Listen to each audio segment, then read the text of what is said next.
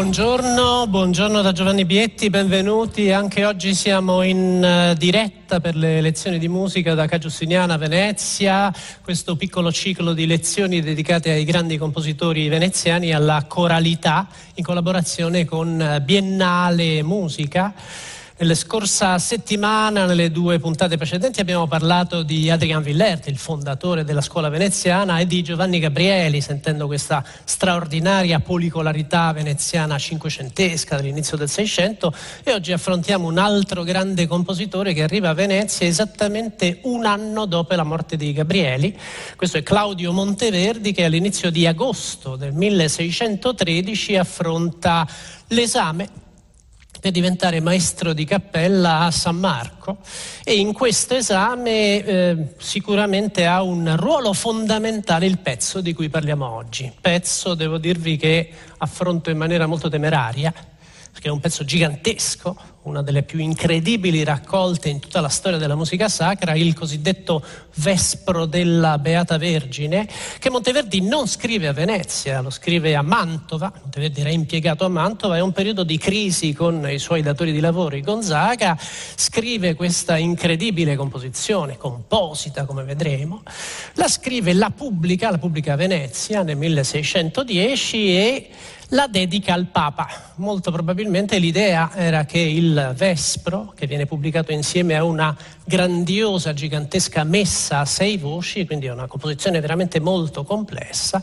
che questo Vespro della Beata Vergine servisse per trovare lavoro presso un'altra sede prestigiosa. Probabilmente Monteverdi puntava a Roma, invece questa composizione sarà fondamentale per l'assunzione a Venezia. Proprio il verbale di esame di Claudio Monteverdi dice che lui era un straordinario musicista, grande concertatore, l'esame essenzialmente consisteva nel concertare una messa, sappiamo che la messa fu provata a San Giorgio Maggiore e poi fu eseguita effettivamente a San Marco, ma grande importanza in questa assunzione di Monteverdi ebbe il fatto che le sue pubblicazioni di musica sacra erano di alto valore e la pubblicazione più importante che Monteverdi aveva realizzato fino a questo momento era per l'appunto questa grande raccolta del 1610. Devo fare, ci sono molti giovani in sala, cosa che mi fa molto piacere, devo fare riferimento per forza a alcune cose che ho detto nelle scorse puntate, che se volete potete, come parlo anche agli ascoltatori a casa, potete recuperare in podcast. Di conseguenza parliamo della, del Vespro, parliamo della forma dei salmi, a proposito di Willert, abbiamo parlato proprio del salmo, questa idea che diversi versi che possono essere alternati fra più cori, la cosiddetta dossologia conclusiva, il gloria succinto, il gloria sintetico con cui si conclude il salmo, questo perché la liturgia dei Vespri era essenzialmente basata sul canto dei salmi, queste composizioni liturgiche di tradizione addirittura ebraica, e Monteverdi si riallaccia decisamente alla tradizione dei suoi predecessori, proposito di Villert abbiamo fatto sentire per esempio un Dixit Dominus, abbiamo fatto sentire un Laudate Puri, nel Vespro di Monteverdi ci sono fra gli altri proprio questi due salmi. Quindi cerchiamo continuità rispetto alle lezioni passate. Che cosa è importante dire a proposito di questa composizione? Beh, il Vespro della Beata Vergine ha sicuramente un intento dimostrativo. Monteverdi intende mostrare la sua abilità, la sua competenza, diciamo la verità, la sua meravigliosa, straordinaria bravura nelle diverse forme di musica liturgica. Quindi scrive una messa che è una messa piuttosto tradizionale, una messa parodia tecnicamente, e poi invece scrive questo Vespro che è in stile decisamente moderno, ci sono strumenti, uno stile concertato, addirittura nel, nella pubblicazione Monteverdi scrive Vespro della Beata Vergine da concerto, quindi come ipotizzando la possibilità di un'esecuzione extraliturgica addirittura, soprattutto per certe parti, composto sopra canti fermi. L'idea però che la tradizione della formula di intonazione gregoriana di cui abbiamo parlato, a proposito dei salmi, sia comunque mantenuta ed è esplorata con una fantasia meravigliosa. Ma io comincerei immediatamente sentendo un pezzo che è il primo pezzo del Vespro della Beata Vergine, è il Domine ad adiuvandum, è una invocazione a Dio e questo pezzo è un pezzo emblematico. Perché? Eh, ho parlato nella scorsa puntata del fatto che la musica sacra a fine 500, inizio 600, nel periodo della Controriforma, si drammatizza, assume qualcosa di teatrale, diventa molto spettacolare perché semplicemente deve in qualche modo deve sovrastare la ragione del fedele.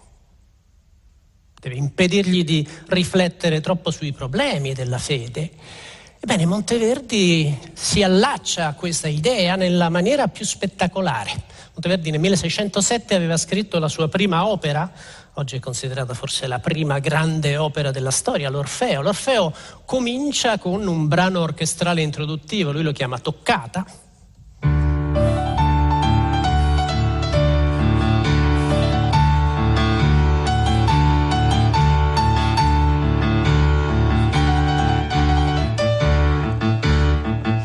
pezzo famosissimo, molti lo conoscono. L'Orfeo viene pubblicato a Venezia nel 1609, la pubblicazione del 1610, il Vespro della Beata Vergine, comincia con questa apertura di sipario, letteralmente, Domina da Duivandum, nel quale Monteverdi riutilizza quasi testualmente la musica della toccata introduttiva dell'Orfeo. Comincia proprio con un brano che ha un esplicito, dichiarato carattere teatrale. Ascoltiamolo.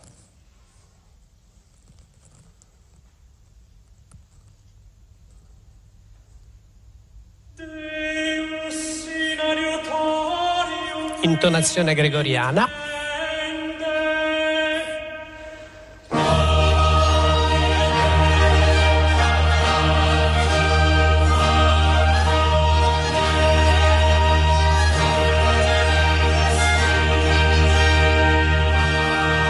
Breve ritornello danzato.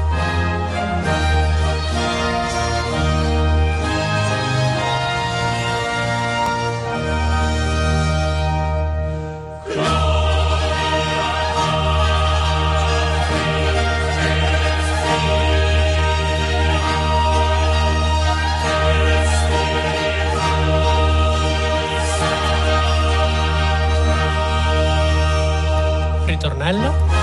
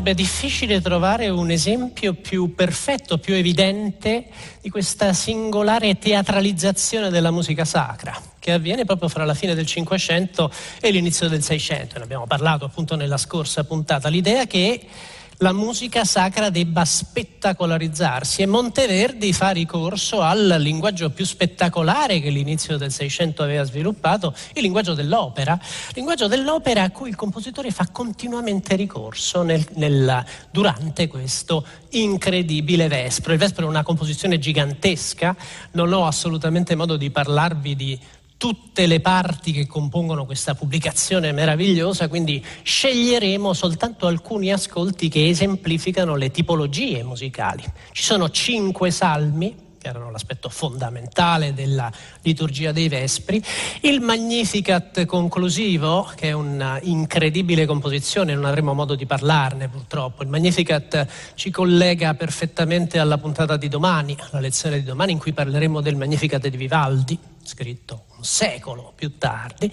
Non affronteremo il Magnificat, parleremo dei Salmi, parleremo della principale novità di questa raccolta nella liturgia tradizionale sal- del, del, Vespro, ai salmi si alternano delle antifone, dei brani vocali molto più semplici. Monteverdi non scrive le antifone, ma scrive invece, come dice nella intestazione di questa pubblicazione, non nullis sacris concertibus, cioè dei, alcuni concerti sacri. Sono dei mottetti scritti in uno stile modernissimo a volte le voci sono addirittura ipervirtuosistiche, lo vedremo, con uso di strumenti concertanti.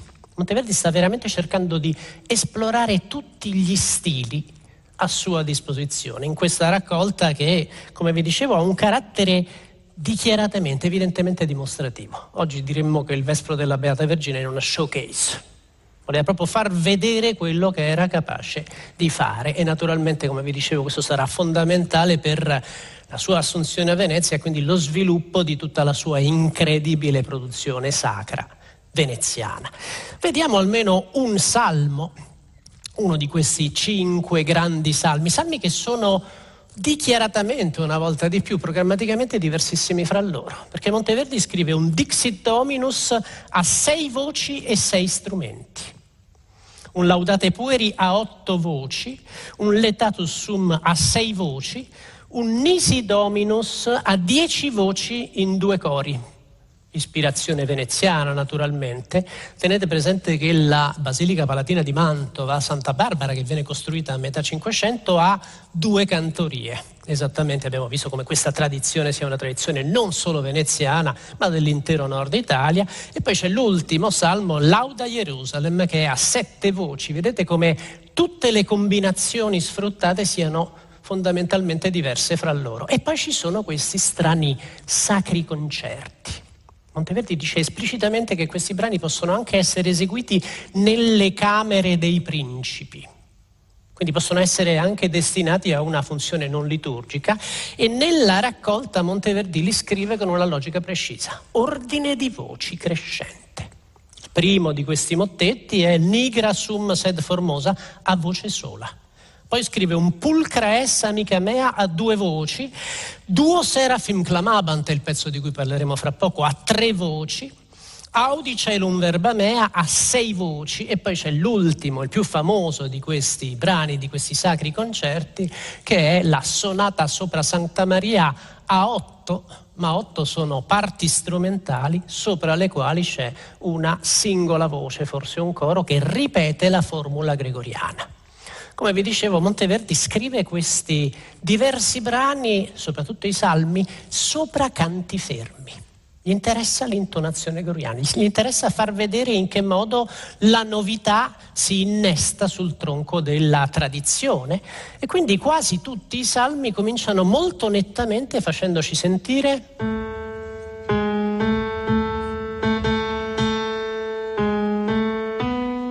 Dixit Dominus Domine meo. Altri salmi cominciano. Cominciano proprio con la formula gregoriana e Monteverdi scrive l'intero salmo, tutti i diversi versi scusate la ripetizione, tutti sono basati sulla formula gregoriana, ma in maniera sempre diversa. In questo caso, nel Dixit Dominus, le voci cominciano, tutte le sei voci cominciano imitandosi sulla formula gregoriana. Il verso successivo, arriveremo a sentirlo, invece comincia mettendo il cantus firmus, la formula gregoriana, nel basso.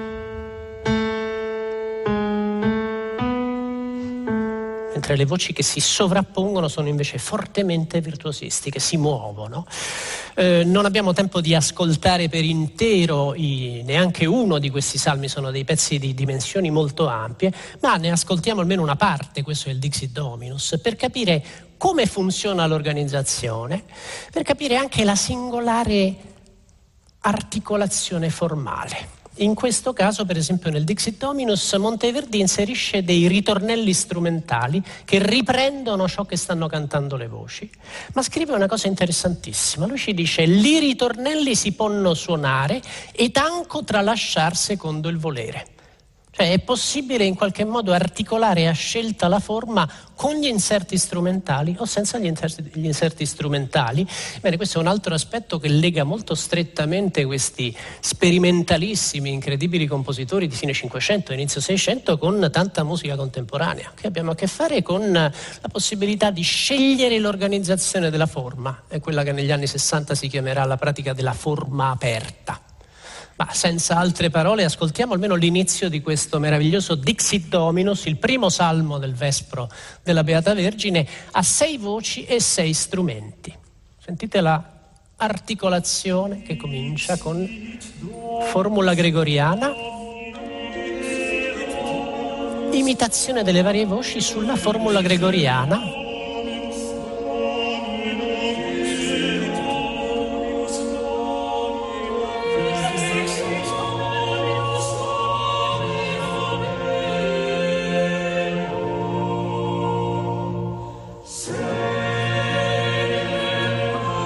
voci tutte insieme.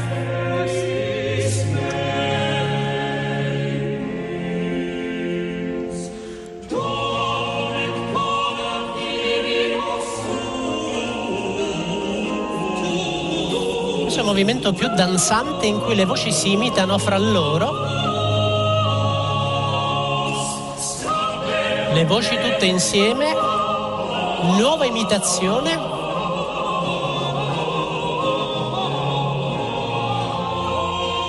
Attenzione, ritornello. Sentite che gli strumenti riprendono ciò che hanno cantato le voci. Secondo verso.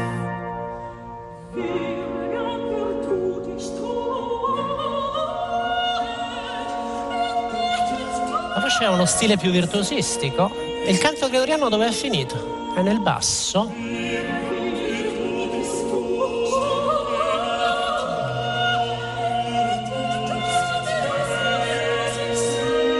Riuscite a seguirlo? Questa linea molto più lenta nel basso.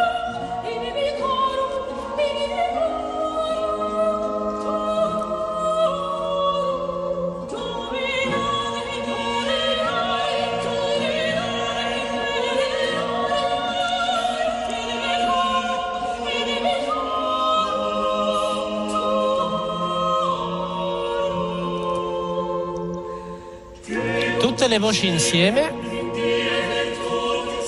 E adesso imitazione.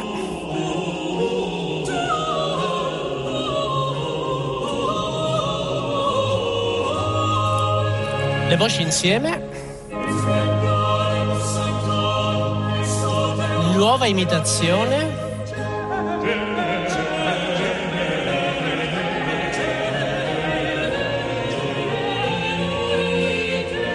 Ritornello strumentale.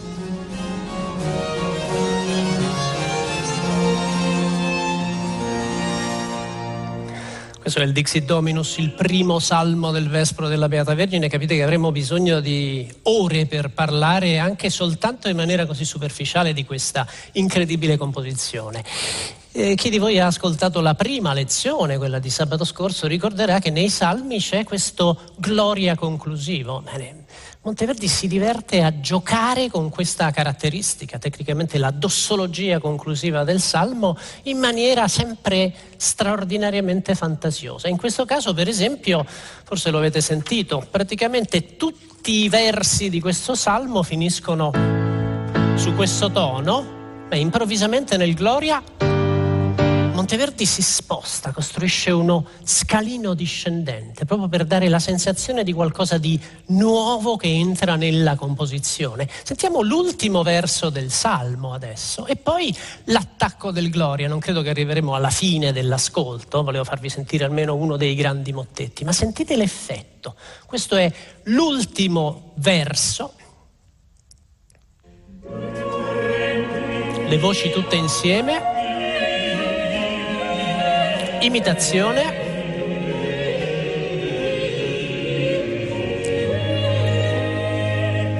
Le voci tutte insieme.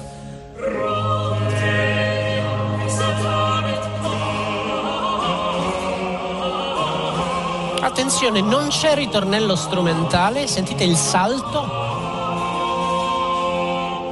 Scalino.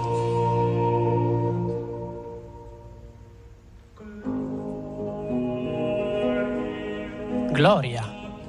Sentite in che modo il Gloria viene separato fisicamente dal corpo del resto del salmo. Il clima cambia completamente. Sto guardando le facce degli ascoltatori in sala, è abbastanza evidente? Ecco, questo è proprio l'effetto che Monteverdi vuole raggiungere. Vi chiedo scusa, non arriviamo alla fine dell'ascolto. Proprio il gloria conclusivo, questa dossologia, diventa uno dei fattori di massima sperimentazione di Monteverdi nel corso dei Vespi. Per esempio, ovviamente il testo di questo breve gloria a un certo punto dice sicuterat in principio, così come era in principio, ora e sempre, nei secoli dei secoli. Bene, in altri salmi Monteverdi questa frase sicuterat in principio la mette in musica riprendendo l'inizio del salmo, quindi realizzando un effetto di ripresa così come era nel principio, noi risentiamo la musica iniziale. Capite in che modo un grande compositore gioca con la forma?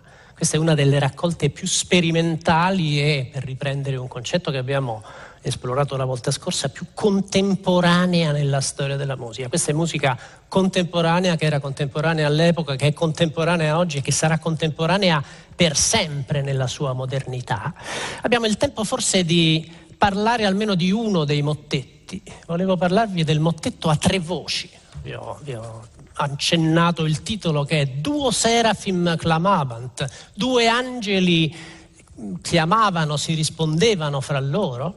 E il testo è bellissimo, il testo dice Duo Serafim Clamabant alter ad alterum. Due angeli si chiamavano l'un l'altro attraverso le voci, cantando Sanctus Sanctus.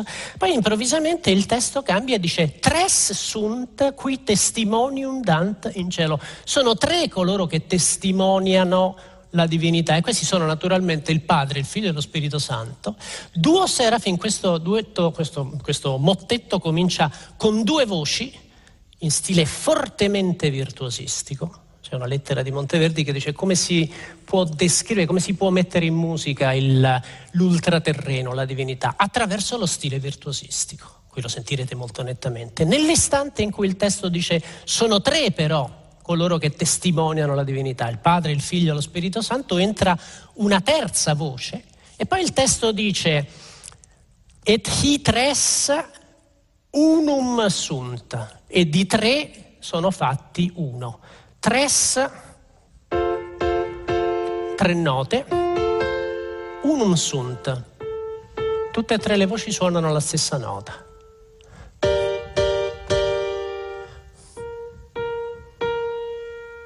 È la raffigurazione musicale dell'uno e trino, dell'idea della Trinità. Ma sentiamo almeno l'inizio di questo meraviglioso duo Serafim, sentirete cominciano solo due voci imitandosi, inseguendosi fra loro.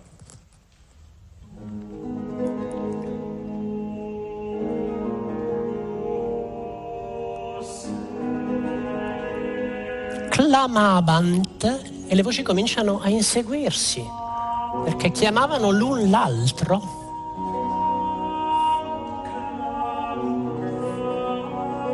Sentite come sale questa linea?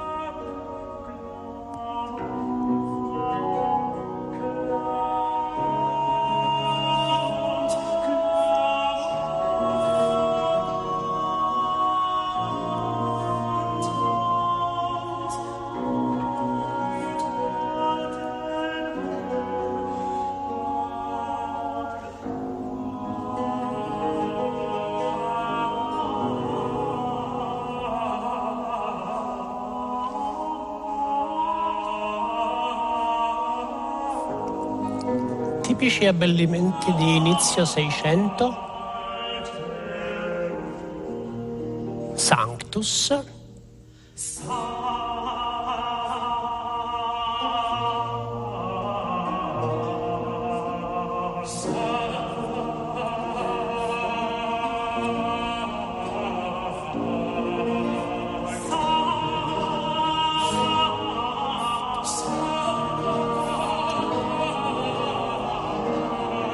molto chiaramente questo pezzo è scritto come un duetto, lo sentite?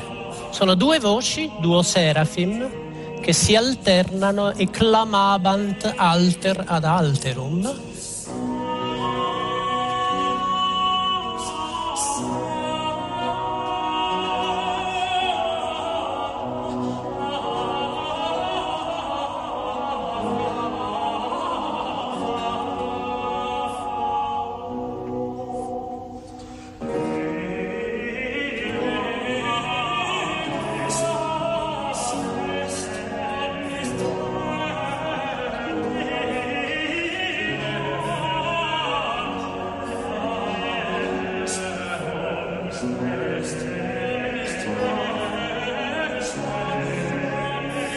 Attenzione, adesso il testo dice tres sunt ed entra la terza voce.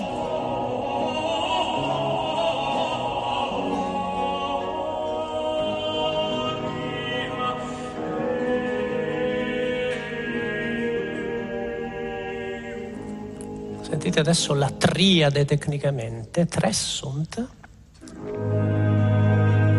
Riuscite a sentire le tre voci? Una volta di più questo è teatro, è un effetto teatrale. Il testo comincia a parlare della Trinità, entra una terza voce che magari l'ascoltatore non si aspetta minimamente. Mi dispiace interrompere questa musica meravigliosa, ma come sempre è uno stimolo in più per l'ascoltatore, sia qui in sala che naturalmente l'ascoltatore che ci segue da casa. Questo è il Vespro della Beata Vergine, chissà che prima o poi non si riesca a dedicare un ciclo di lezioni intero alla musica sacra di Monteverdi. Io speravo di farvi sentire almeno l'inizio della sonata sopra Santa Maria, ma non abbiamo il tempo di farlo, mi dispiace. Ulteriore stimolo per tutti voi che ci ascoltate. Io ne approfitto per ringraziare, ringrazio la nostra curatrice Paola Damiani, ringrazio per la RAI di Venezia Marco Rossetti, Rossetti, i tecnici Marco Pacifico, Simone Pagani, per la Biennale Matteo Costa, Alberto Vedovato, Riccardo Rizzotto, Roberto Barcaro. Sono Giovanni Bietti, vi auguro una buona giornata, vi do appuntamento domani, sempre qui da Ca Giustinian per l'ultima lezione dal vivo con la Biennale di Venezia.